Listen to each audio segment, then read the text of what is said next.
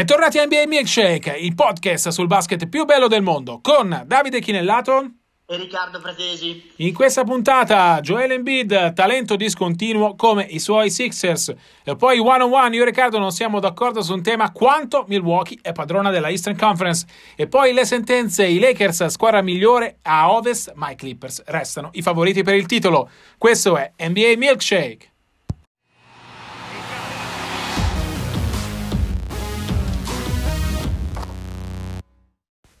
Player of the Night, il giocatore della notte, Joel Embiid, Riccardo, 49 punti nella vittoria uh, di Philadelphia su Atlanta, 49 punti conditi da una meravigliosa danza dopo aver toccato il nuovo massimo in carriera. Riccardo, tu hai visto uh, Philadelphia e Embiid contro Atlanta, io li avevo visti nella partita precedente completamente annichiliti da Milwaukee.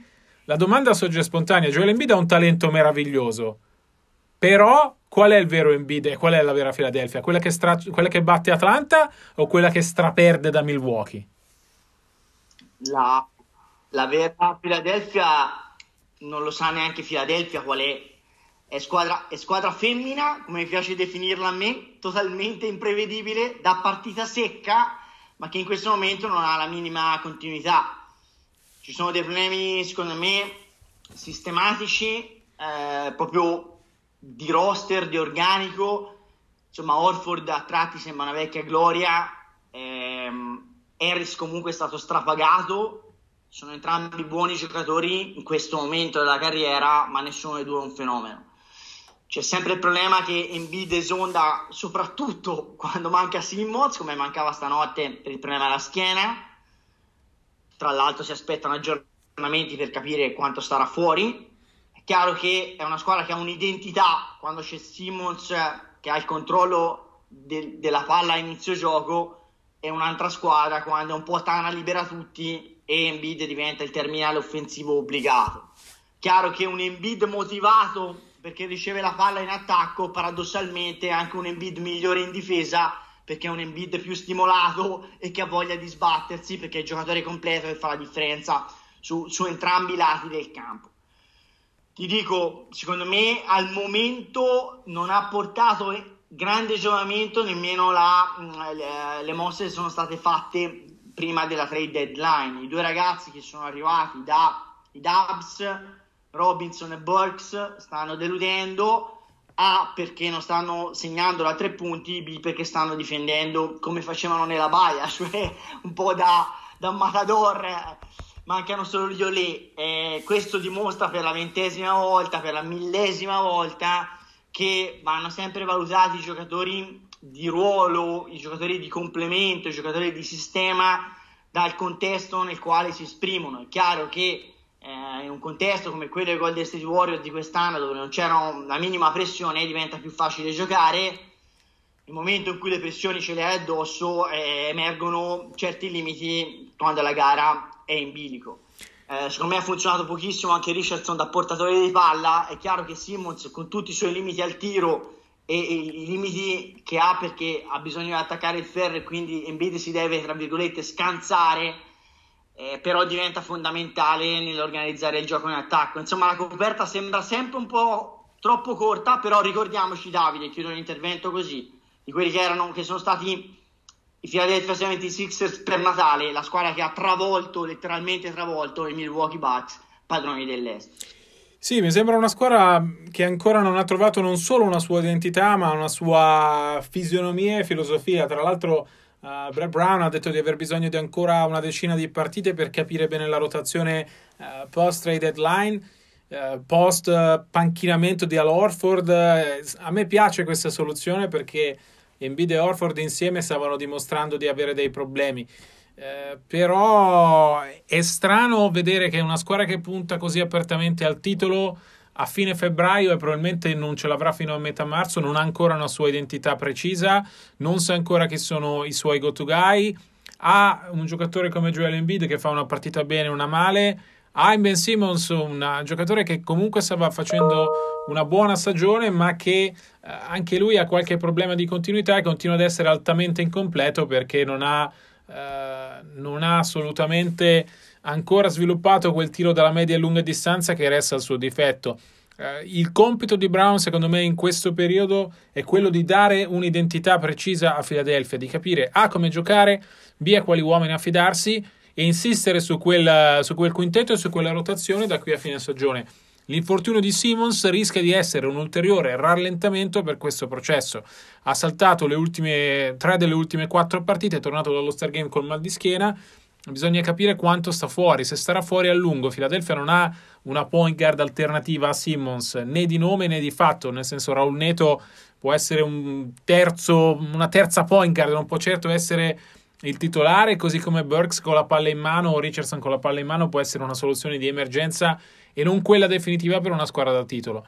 È Quante chiaro... colpe dai tu a Brown se gli dai delle colpe di questa situazione? Secondo te è un problema proprio di, di organico, di assemblaggio di questo organico? Oppure, insomma, banalmente ha anche delle colpe specifiche nella costruzione delle rotazioni, nelle costruzioni delle gerarchie tecniche eh, e di spogliatoio, se vuoi, eh, a, a, proprio di merito come coach. Perché ti dico, c'è grande dibattito, lo vedo sui social anche da tanti tifosi di Philadelphia che ci sono comunque in Italia. Ricordiamo che è una delle franchigie tradizionali, no, storiche eh, dell'NBA. Ma mh, per me le colpe di Brown non sono poi così, così importanti, nel senso gli è stata messa a disposizione una squadra incompleta una squadra con uh, delle situazioni da risolvere. Embiid e Orford da una, una, scommessa nel capire se potevano giocare insieme, Embiid e Simmons da capire come potevano giocare meglio assieme, perché le basi di partenza sono quelle. Tobias Harris rinnovato al massimo salariale che richiede un certo status a livello di palloni, di tiri, di situazioni importanti che invece il giocatore Tobias Harris in questa stagione a mio parere sta dimostrando di, di non avere e di non meritare. E in più la panchina, che già l'anno scorso era il tallone d'Achille della squadra, non è stata rinforzata né a inizio stagione né in questa trade deadline, anche se Burks e Robinson sono dei puntelli, come dici tu, però sono dei giocatori di ruolo e non delle garanzie. Credo che le colpe eh, siano più strutturali da ricercare un filo più in alto. Penso a Brand che ha costruito la squadra.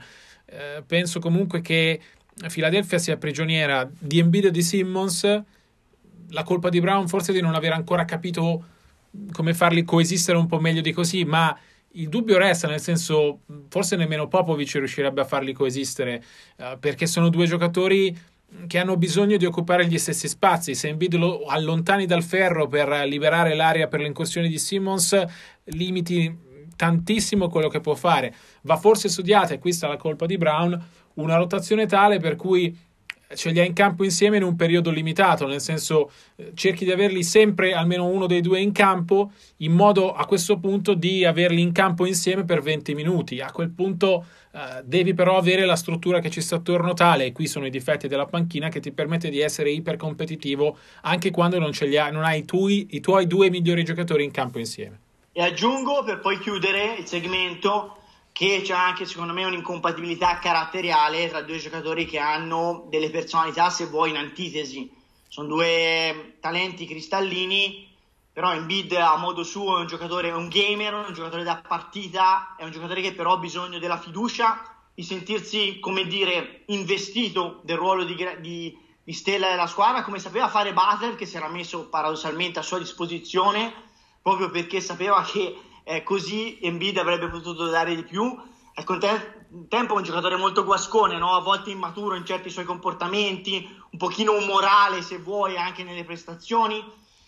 L'altro è un giocatore incompleto, senza tiro, che però ha pretese da fenomeno e ha un'arroganza tecnica e comportamentale che sfiora a volte la tracotanza. È chiaro che eh, poi se non legittimi negli ultimi due playoff non l'ha saputo fare questo tuo modo di eh, comportarti e rapportarti con compagni avversari, poi diventa complicato, eh, come dire, pretendere quel tipo di status nello spogliatoio. Al contempo è un altro gamer, un altro giocatore da partita che, insomma, eh, sotto pressione, se non riesce in attacco senza un tiro a fare la differenza, prova a farlo in difesa con la palla rubata, con il rimbalzo.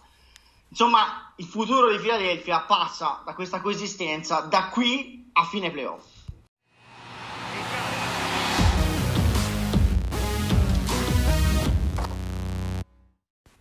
One on one, uno contro uno. Io e Riccardo non siamo d'accordo su un tema e il tema è quanto Milwaukee è padrona della Eastern Conference. Facciamo più un discorso generale in chiave playoff che di regular season dove Milwaukee onestamente sembra avviato ormai verso il primo posto a sette gare di vantaggio uh, su Toronto. Addirittura Riccardo si è già qualificata per i playoff eh, è la squadra ad ottenere il pass più veloce degli ultimi 15 anni. Il mio argomento sul fatto che i Bucks sono i miei favoriti per andare alle finals da est è questo. Eh, questa squadra ne ha passate tante, ha imparato tanto dalle lezioni della, della scorsa stagione. Ha Ignani Santetocumpo un giocatore MVP in carica, migliorato ulteriormente e a mio parere ormai Patrone anche del, del, secondo MVP consecutivo, per quanto LeBron stia facendo una stagione straordinaria, faccio fatica uh, a vedere Yannis che non viene nominato MVP per la regular season, lo ricordo per chi magari non è proprio avvezzo per i premi uh, a fine stagione. È chiaro che la stagione di Milwaukee va misurata poi su quello che farà ai playoff, che ogni risultato diverso da un'apparizione alle finals verrà considerato un fallimento. Credo però che l'esperienza della passata stagione e quanto stanno maturando in questa e quanto sono completi, a mio parere solo i Clippers sono più completi dei Bucks, renda Milwaukee la squadra assolutamente favorita per andare alle finals da est. Argomento alla accusa, difesa? Dipende un po'. Io credo che Milwaukee sia favorita, ma non ci vedo tutto questo margine. Sono un pochino come San Tommaso, finché non vedo non credo. Insomma, l'anno scorso avevamo favoriti i Bucks nettamente ai playoff li abbiamo visti implodere. È bastato difendere il canestro con una pack defense eh, e improvvisamente i limiti al tiro di Antetokounmpo eh, hanno provocato un effetto domino e un crollo di squadra. Stesso, stessa diciamo, dinamica che abbiamo visto riprodotta poi in Cina quando Yannis giocava per, per la Grecia. Middleton eh, sta crescendo bene stanotte è stato spettacolare nel supplementare salvando da, da vero e proprio salvagente i Bucks a Washington nel momento in cui Giannis ha commesso il sesto fallo alla fine dei regolamentari. Però ripeto anche qui Middleton è un giocatore che necessita di verifiche sotto pressione ai playoff. Anche lui con Team USA faceva fatica a trovare spazio dietro a Harrison Barnes e fammelo ridire faceva fatica a trovare spazio dietro a Harrison Barnes eh, io credo che i Bucks, anche perché sono ben allenati, sono una squadra comunque lunga e completa, a est siano favoriti, ma secondo me non, non siano così favoriti con quel margine di cui troppo spesso si parla. A Toronto ha vinto 17 delle ultime 18 partite disputate, 9-1 nelle ultime 10, Boston 8-2 nelle ultime 10 e la sconfitta di Los Angeles con i Lakers credo sia quasi una vittoria morale, nel senso se l'è giocata alla pari con la squadra col miglior record dell'Ovest fuori casa senza Kemba Walker.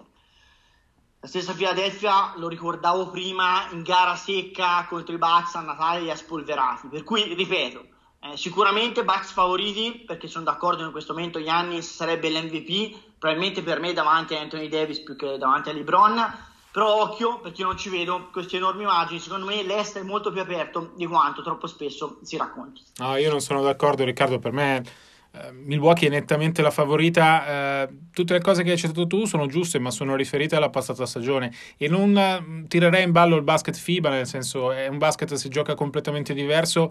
Per, per certi versi, per, re, per, regolamento, è completamente inadatto al tipo di gioco che vediamo fare a Yannis durante la stagione. Sul fatto poi dei difetti di Yannis della passata stagione, credo li abbia corretti. Parliamo di un giocatore che si è costruito un tiro affidabile da tre, non sarà mai Steph Curry non sarà mai un grande specialista, ma... Uno... I tiri liberi, i tiri liberi, cioè ai playoff contano quando si gioca a metà campo i tiri liberi. Con che percentuali tira liberi Gianni Antetokounmpo? Quando sei con la gara sul filo ti puoi fidare di mandarlo in lunetta, il tuo miglior giocatore? O facciamo la fine di Simmons che non può avere la palla in mano con la gara in Secondo me... Io se... non sto dicendo che i Bucks non siano favoriti, sto dicendo che, che dei difetti sono endemici, cioè sono rimasti se tu mi dici tira con l'80% ai liberi, io vengo dalla parte tua. Ma no, non, sappia- non, sappiamo che tira col 62%. Detto questo, è, è, un giocatore che ha lavorato per correggere i propri difetti, correggere anche quelli. Però io la palla in mano a Yannis la darei sempre e mi affiderei sempre a lui per andare in lunetta. Poi è chiaro che troverà delle difese uh, più, più chiuse, ma è un giocatore che ha messo il tiro dalla media e lunga distanza che tutti gli chiedevano. E Milwaukee gira attorno a lui sicuro, però ha una struttura secondo me molto più profonda rispetto alla passata stagione che gli, le può permettere di sopravvivere anche a una giornata storta di Antetokounmpo. Hai citato Middleton, sta facendo una stagione strepitosa, può entrare nel club dei 50 40 90 eh, Bledsoe mi sembra molto maturato. Uh, Matthews è un tiratore affidabile. Brook Lopez ha dimostrato di essere, oltre che un centro che sa tirare da tre, anche uno dei migliori stoppatori della Lega. Hanno una panchina profondissima. Di Vincenzo è una scoperta. George Hill è uno che è stato titolare alle finals non mille anni fa, ma tre anni fa. Poi, per carità, quella Cleveland. Abbiamo visto come ha giocato le finals. Quella Cleveland lo sappiamo. Uh, hanno Kyle Corver, hanno preso Marvin Williams dai Bucks, hanno Robin Lopez che è un picchiatore sotto canestro. Credo che davvero sia una squadra uh, profonda che abbia eh, non solo le caratteristiche per sfruttare al meglio Antetokounmpo anche in una situazione difficile come playoff, ma anche per poter sopravvivere a un suo eventuale passaggio a vuoto che però mi aspetto sia di una gara, due gare. Cioè io faccio fatica a vedere una squadra, per quanto mi sia innamorato di Toronto e sia d'accordo con Scariolo quando dice che i Raptors uh, sono costruiti per fare meglio ai playoff che in regular season, per quanto apprezzi Boston, che trovo assolutamente uh, fantastica con uh, un mostro a, a, quattro teste probabilmente, ora che Hayward si è ritrovato, con Tatum che ho inserito tra, tra i dieci i migliori giocatori della stagione uh, per il premio di MVP, però faccio fatica a vedere una squadra che batte quattro volte Milwaukee. Quando si parla di playoff, alla fine si parla anche di questo, una squadra che riesca a battere per quattro volte i Bucks.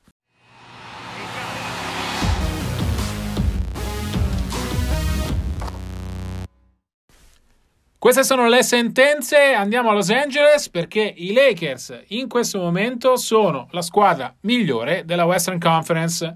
Non è solo una questione di record, ovviamente, è una questione più generale di una squadra che attorno ai suoi due fenomeni, LeBron James e Anthony Davis, viaggia con 43 vinte e 12 perse, ha vinto le ultime 5 partite compresa quella contro Boston che è stato un meraviglioso testa a testa. Prima tu Riccardo parlavi di vittoria morale dei Celtics, la vittoria alla fine l'hanno ottenuta però i Lakers.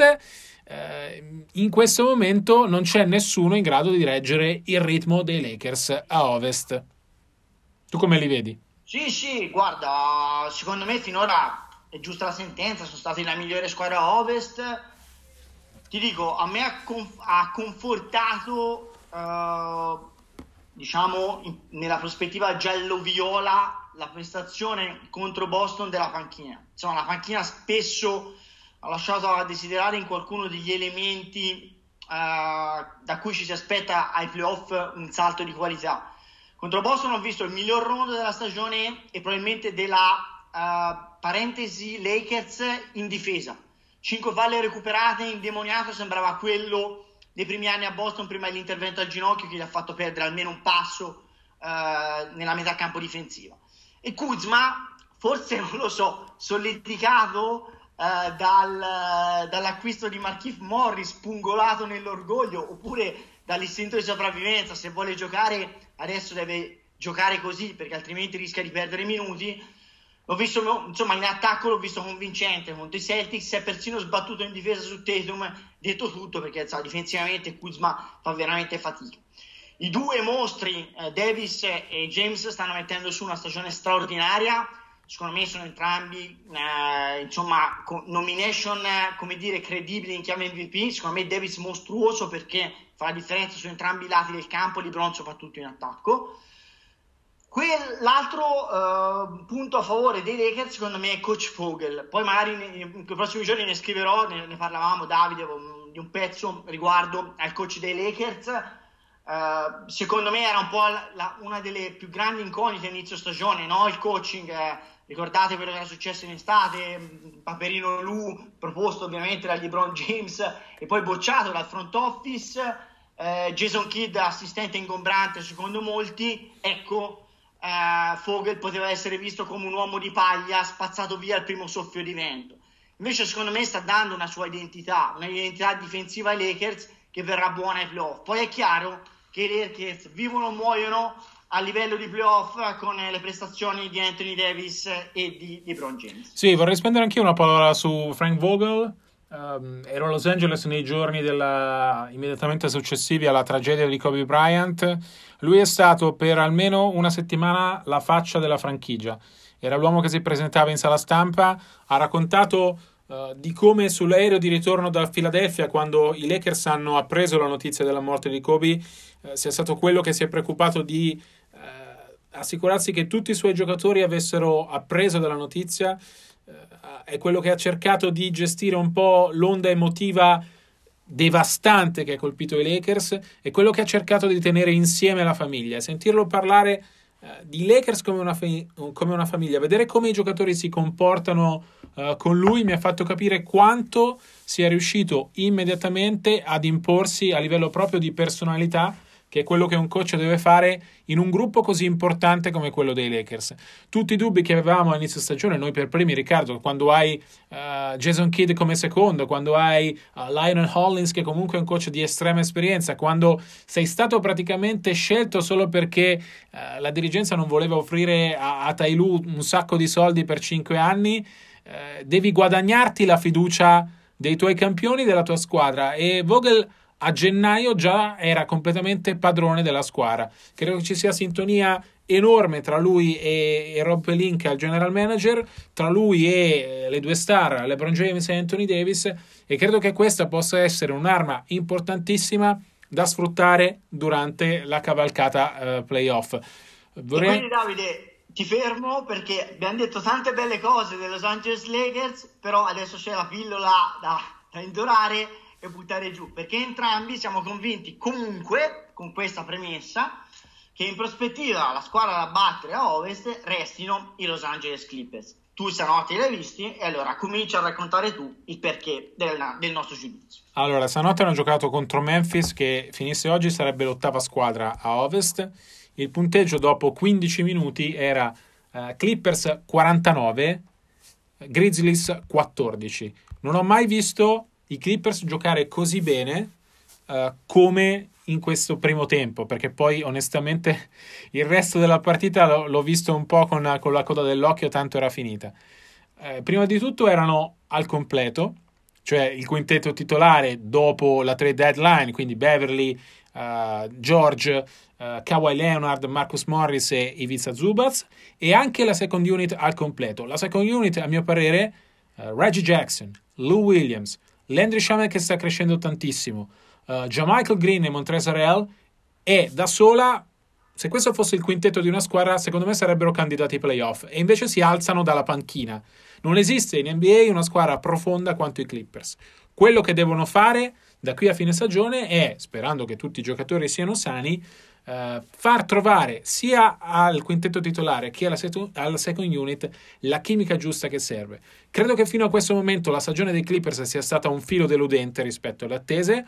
Credo però che Kawhi Leonard, Doc Rivers, Paul George sono i leader carism- Pat Beverly sono i leader carismatici di questa squadra e abbiano tutti fatto arrivare il messaggio che è ora di finirla con questi alti e bassi e che è ora di cominciare a giocare. Se la salute gli assiste, non dimentichiamoci che Paul George è ancora a minutaggio limitato e si vede che è completamente uh, fuori rodaggio. Se la salute gli assiste nelle prossime 26 partite, credo uh, possono sviluppare quella chimica sia a livello di quintetto che a livello di uh, second unit che permette loro di esprimere tutto il potenziale che hanno. E non esiste, ripeto, a mio parere in NBA, una squadra così completa e profonda quanto i Clippers. Tu come li vedi invece? Io sono d'accordo completamente con te, hanno più solisti che possono vincere partite di playoff in bilico rispetto a Los Angeles Lakers. Proprio per questo sottolineavo l'importanza vedremo se episodica o di prospettiva delle buone prestazioni recenti di Rondo e di Kuzma. Perché io sono convinto che Lou Williams possa decidere le partite dalla panchina ai playoff perché io sono convinto che Montrezl Harrell possa decidere le partite partendo dalla panchina ai playoff perché sono convinto che a modo suo Marcus Morris con tutti i limiti caratteriali che ha però gestito da Doc Rivers possa essere un giocatore che nei playoff può fare la differenza, soprattutto nel breve periodo, insomma, per questa stagione. Ho qualche dubbio in più sul, anzi, ne ho parecchi sull'ingaggio di Jackson, secondo me è abbastanza gratuito, eh, secondo me è quasi un dispetto fatto per portarlo via ai Lakers, nel caso i Lakers avessero voluto rafforzarsi con lui.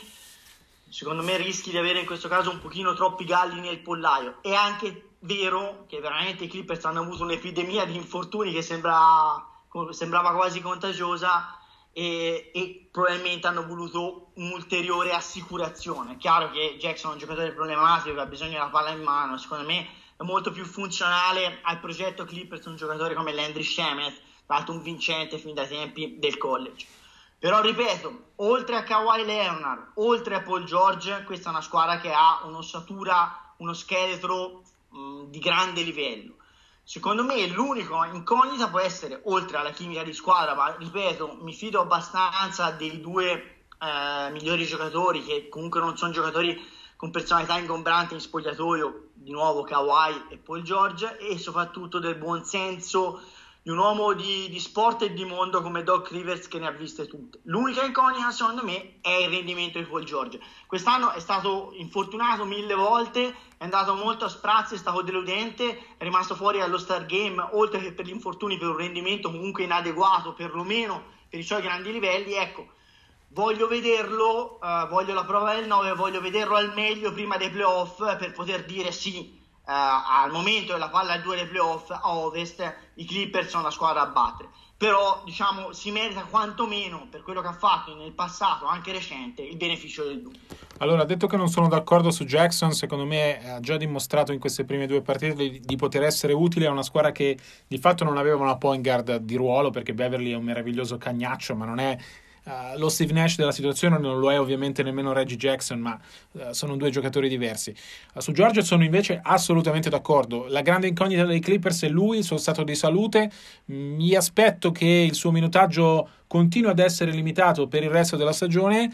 Eh, lo raccontava Rivers prima di questo nuovo infortunio, però che Georgia ha bisogno di eh, ritrovare il ritmo e è difficile trovare il ritmo se giochi 5 minuti, esci dal campo, stai fermo per altri 12, eh, poi torni a giocare altri 5 minuti, eccetera. Devono capire il modo di gestire al meglio Georgia, devono capire eh, quanto è ricorrente questo risentimento al bicipite femorale che continua a fermarlo, devono capire come gestirlo al meglio. Se lo fanno... Ti fermo, chiudiamola qua. Allora, derby Los Angeles in finale di conference con chi vince favorita le finals, a quanto dai questa eventualità tu fossi uno scommettitore? Eh, io punto sui Clippers di nuovo, siamo coerenti da inizio stagione. No, dico, eh, secondo te è, è, un, è, un, copione scontato la finale di conference a ovest tra un derby angelino, diciamo? L'unica, l'unica, cosa che lo può impedire secondo me è il seeding, nel senso se i Clippers finissero quarti ovviamente non potrebbe succedere, però sì, non vedo, mi sembra il copione più logico.